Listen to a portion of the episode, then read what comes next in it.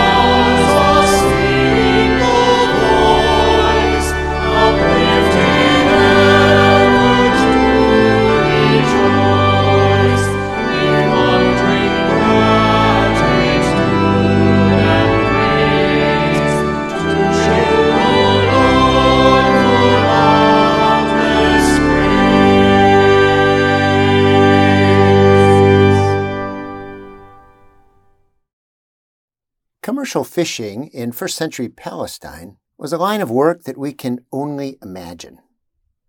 Wooden boats on the Sea of Galilee, nothing fancy about them, fish guts probably on the floor, a mess of tangled nets in the bow, no life jackets to speak of, men, presumably those are the ones who fished, hanging out by day and by night.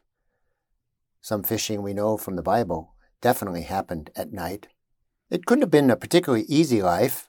We know that some of the Jerusalem fish shops did quite well financially.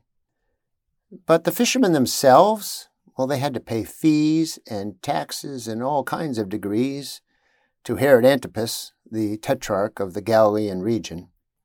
So imagine that first century life of fishing. As you'll hear in just a moment, the story of Jesus' calling some very men there on the shore of the Sea of Galilee. He walks along one day uh, down that shore and invites four different men to entertain a completely different life than one that involved fishing nets. And for reasons we'll never quite be able to understand, they said yes. They said yes to Jesus. So I'm going to read that particular story now and then reflect on it in a special way. Here it is in the first chapter of Mark's Gospel. It's just a few verses. I'm going to start at the 14th verse and read through the 20th verse. After John was arrested, Jesus came to Galilee proclaiming the good news of God and saying, The time is fulfilled, the kingdom of God has come near, repent and believe in the good news. Now, as Jesus passed along the Sea of Galilee, he saw Simon and his brother Andrew casting a net into the sea, for they were fishermen. And Jesus said to them, Follow me, and I will make you fish for people. And immediately these two left their nets, and they followed Jesus. As he went on a little farther, Jesus saw James, son of Zebedee, and his brother John, who were in their boat mending their nets. Immediately Jesus called them, and they left their father Zebedee in the boat with the hired men, and they followed Jesus. That's Mark, the first chapter. Well, I'm going to come back to these fishermen in a few minutes, but what I want to do is come to them by way of a discussion about friendship and relationship and how we make ourselves available to these things. And then we might be able to see what Jesus was hoping for when he said to those fishermen on that particular day, Come and follow me, and I will make you fish for people. Well, if I may, for a few minutes, I want to think with you about uh, relationships, specifically relationships outside of family. And I'd like to do it in this uh, particular way. It seems to me that we now live in a world where we don't appear to need each other for very much anymore. Whether it's true or not, I don't know, but we, we don't act as if we need neighbors. We're pretty self sufficient people. And when you come right down to it, you can probably survive, and I can probably do just fine physically without my neighbors. Most of you have enough income to get by, to have the basic necessities of life, or maybe a whole lot more. Most of you have enough amenities in your life as well. If you don't have snow service and you own a home, you probably own a snow shovel or a snow blower, and you probably don't need your neighbors. Most of you have enough internet know how that honestly, in this day and age, if you had a mirror and you had got a YouTube video and you found a scalpel, you could probably give yourself an appendectomy. You don't need other people. Artificial intelligence, it's everywhere. A report yesterday 90% of American companies have artificial intelligence somewhere in their operation. So, who needs a neighbor when you got all this stuff? We don't need our neighbors for economic purposes at least. Not in a dependent sort of way, but we do need our neighbors for the meaning in our lives, the happiness in our lives, and the quality of our lives.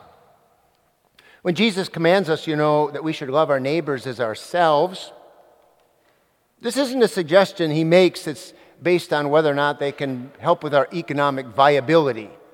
That's why you're supposed to love your neighbor. Or they have a utilitarian purpose, they can help us out.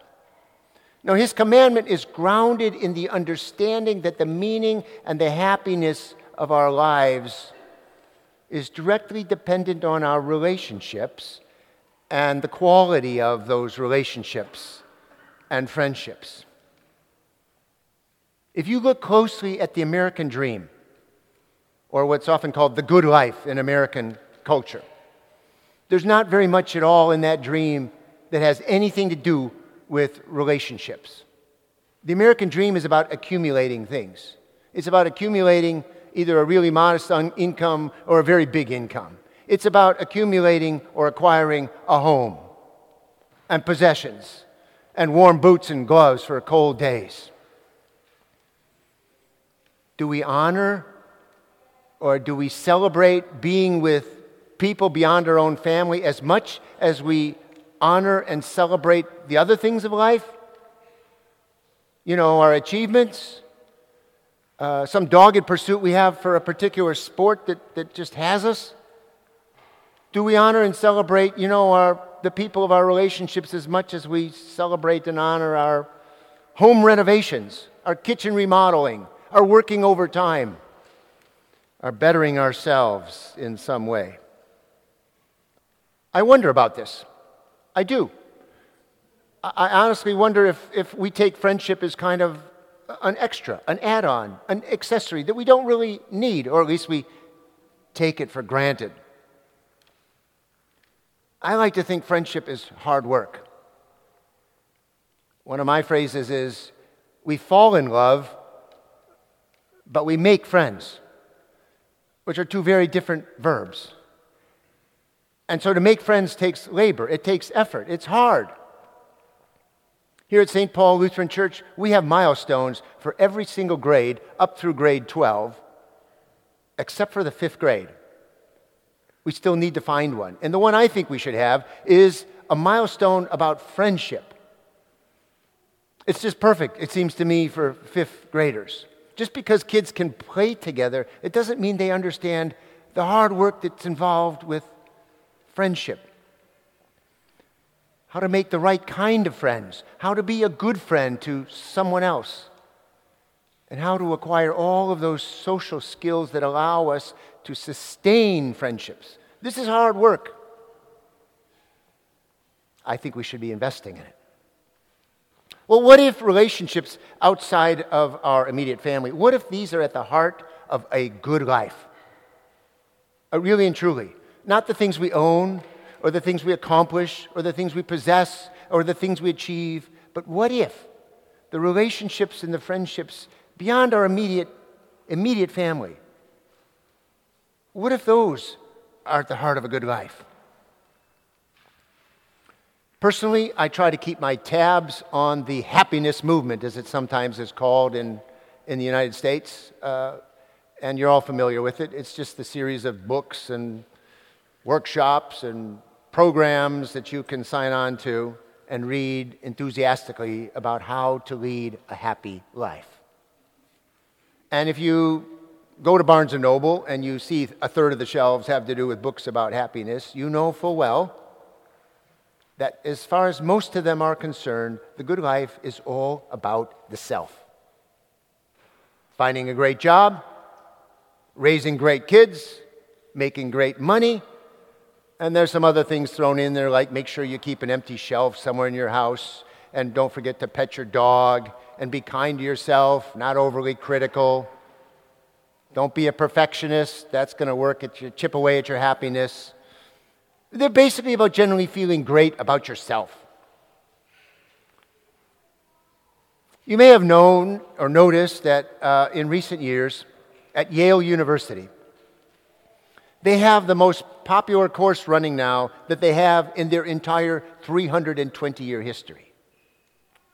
It's a, it's a course on happiness. It's taught by Laurie Santos. She's a big name now, and the title of the course is The Science of Well Being. More than 8 million people have taken this class. So obviously, most of them online, but she packs the auditorium there at Yale. The opening sentence of the course catalog you will engage in a series of challenges designed to increase your own happiness. It's not organized around the quality of your relationships or your friendships, it all has to do with you. I actually think that we could plot the evolution of American culture in the last century from when we were a more communal society to one where there's a lot of personal loneliness right now. I think we could plot that by watching the evolution of magazines. In the 1940s and 50s, the biggest magazine in America was a picture magazine called Life, as in all of life. A couple decades later, the first publication of People magazine came out. So it was no longer just all of life, but at least it was about people. A number of years after that came Us magazine. So, not all people, just us people. And it wasn't too many years after that that somebody began publishing Self magazine. So, not us, but just me, myself, and I. Well, I've been thinking about the quality of our relationships and our friendships because of something that happens to these fishermen that I read about just moments ago when uh, Jesus stumbles upon them one day. You heard the story. These two sets of brothers, there's Andrew and Simon. These are the ones that are throwing a net over the side of their boat in the waters of the Sea of Galilee. And the other set of brothers is James and John. And they evidently have some holes that are a little too big, so the fish are getting out. So they are mending their nets. And the lines that some of you know, and some of you have heard, and some of you will never forget, are these two Jesus, who says, Follow me, and I will make you fishers of people. And then this one, immediately, these men left their fishing nets behind and they followed Jesus. The rest is history. They were officially disciples from there forward. Now, I would wager that the dominant interpretation of these verses that preoccupies most of our imaginations every time we hear them goes something like this Jesus says, Raise your hands and say yes to me. And to raise your hand, by the way, you got to drop your nets. And I need some good people to accompany me and to hunt and capture some other people so we can make them Christian. Your job, now that you've raised your hand, is to capture them and to convince them to live in my name. I think we think of it this way because we hear, I'm going to make you fishers of people. So we get this assertive concept, we get this aggressive mindset. We got to coerce people into something we think Jesus wants them to become. We have to force them to accept Jesus into their heart as their personal Lord and Savior. We got to scare them into compliance. And if they don't comply, well, just drop the name of hell and maybe they'll comply. We need to secure their destiny by some kind of nonstop, you know, evangelism. We got to look for converts. We got to look for people we can convince to follow Jesus. Snag them, if you will, just like you snag fish in a net. Well, this kind of thinking, it doesn't work. It doesn't have anything to do with Jesus of Nazareth. When he says, I will make you fish for people, it has nothing to do with going after people and ensnaring them. It is about taking your zeal for whatever you might be good at, in their case, fishing, and to connect all of that passion with the people you meet and people who might be your neighbors with whom you have the chance to build relationships. So, literally, think of it like this Jesus saying, I will shape you, I will form you, I will fashion you into individuals who fish for people. I will help you discover how to live a compelling life that isn't organized around yourself, but that's organized around your relationships, these powerfully important friendships. And I want you to take the same focus and the same dedication that you have for fishing and transfer that to some beautiful ways that you can connect with other people's lives. Jesus wants to form us into people who care about the kinds of things that he cares about. And by the way, if the word disciple scares you because you look at the story and you say, well, they're great, great for those guys, they had courage, I'd never have such a thing and you don't want the word disciple anywhere close to your name, well, don't worry about that. Just lose the word disciple. But ask yourself if someone were to come into your house, a total guest, a stranger, someone unacquainted with the Christian faith entirely, and they were to stay with you for three months, on the day that they're packing their suitcase to leave, would they be able to say, that Christian life that I witnessed, that is the best. In other words, they'd be so astounded by your way of life, they would want it for themselves. Would they be able to say that? Would they be able to think that? To be a follower of Jesus Christ is to bet your life on Him. Is to be formed into a certain kind of person who cares about and who embodies the same things that he cares about and that he embodies. So, what marks you as a Christian is not that you pray, but it's also who you're willing to pray with. And what marks you as a Christian is not who you will feed alone, but who you also might eat with. And what marks people like you and me as Christian is not who we will love through the goods and services that we provide, but who we will also enter into some kind of deep and caring relationship with as well. We may not need our neighbors in the same way that the Amish people do when they build a barn. But the Lord is waiting to fashion us into people who, just like those Sea of Galilee fishermen, are willing to make themselves available. Yeah, the gift of making themselves available to others.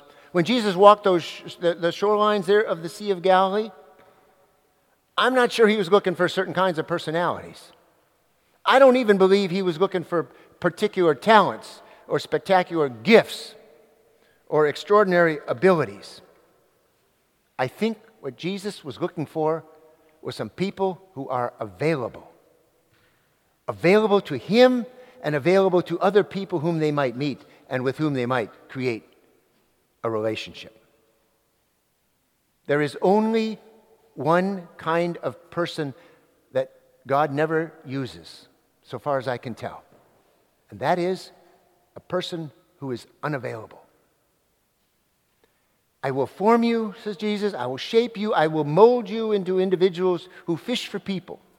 I will help you discover how to live a compelling life that isn't organized primarily just around yourself, but rather around other people and these rich friendships and these deep relationships that we are capable of forming. It's as if Jesus is saying, This is what I want to do you have to want to care about what I care about. So the question is are you available? And if you are, then, says Jesus, well, come follow me. Amen.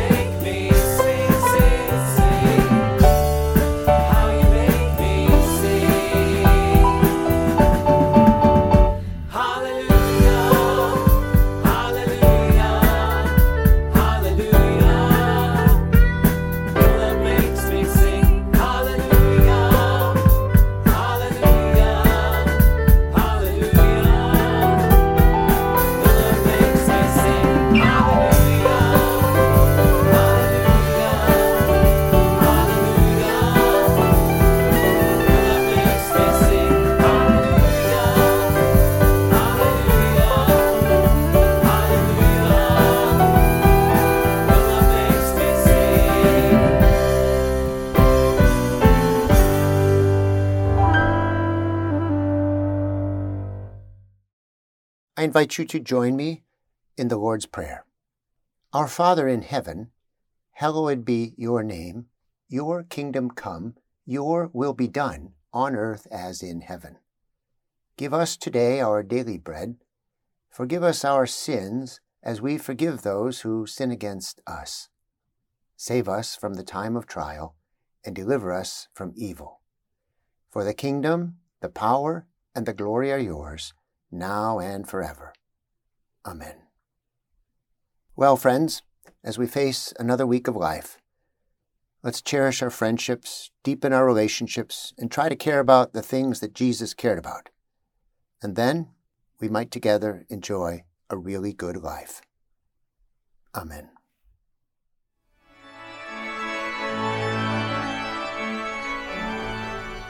I hope you've enjoyed this podcast, and thanks for your support of the ministries of St. Paul Lutheran Church. Our commitment to projects that lend hope to other people stretches across the country and around the world. We hope that in a good way you feel a part of that reach. Tune in next Thursday for another edition of the St. Paul Podcast.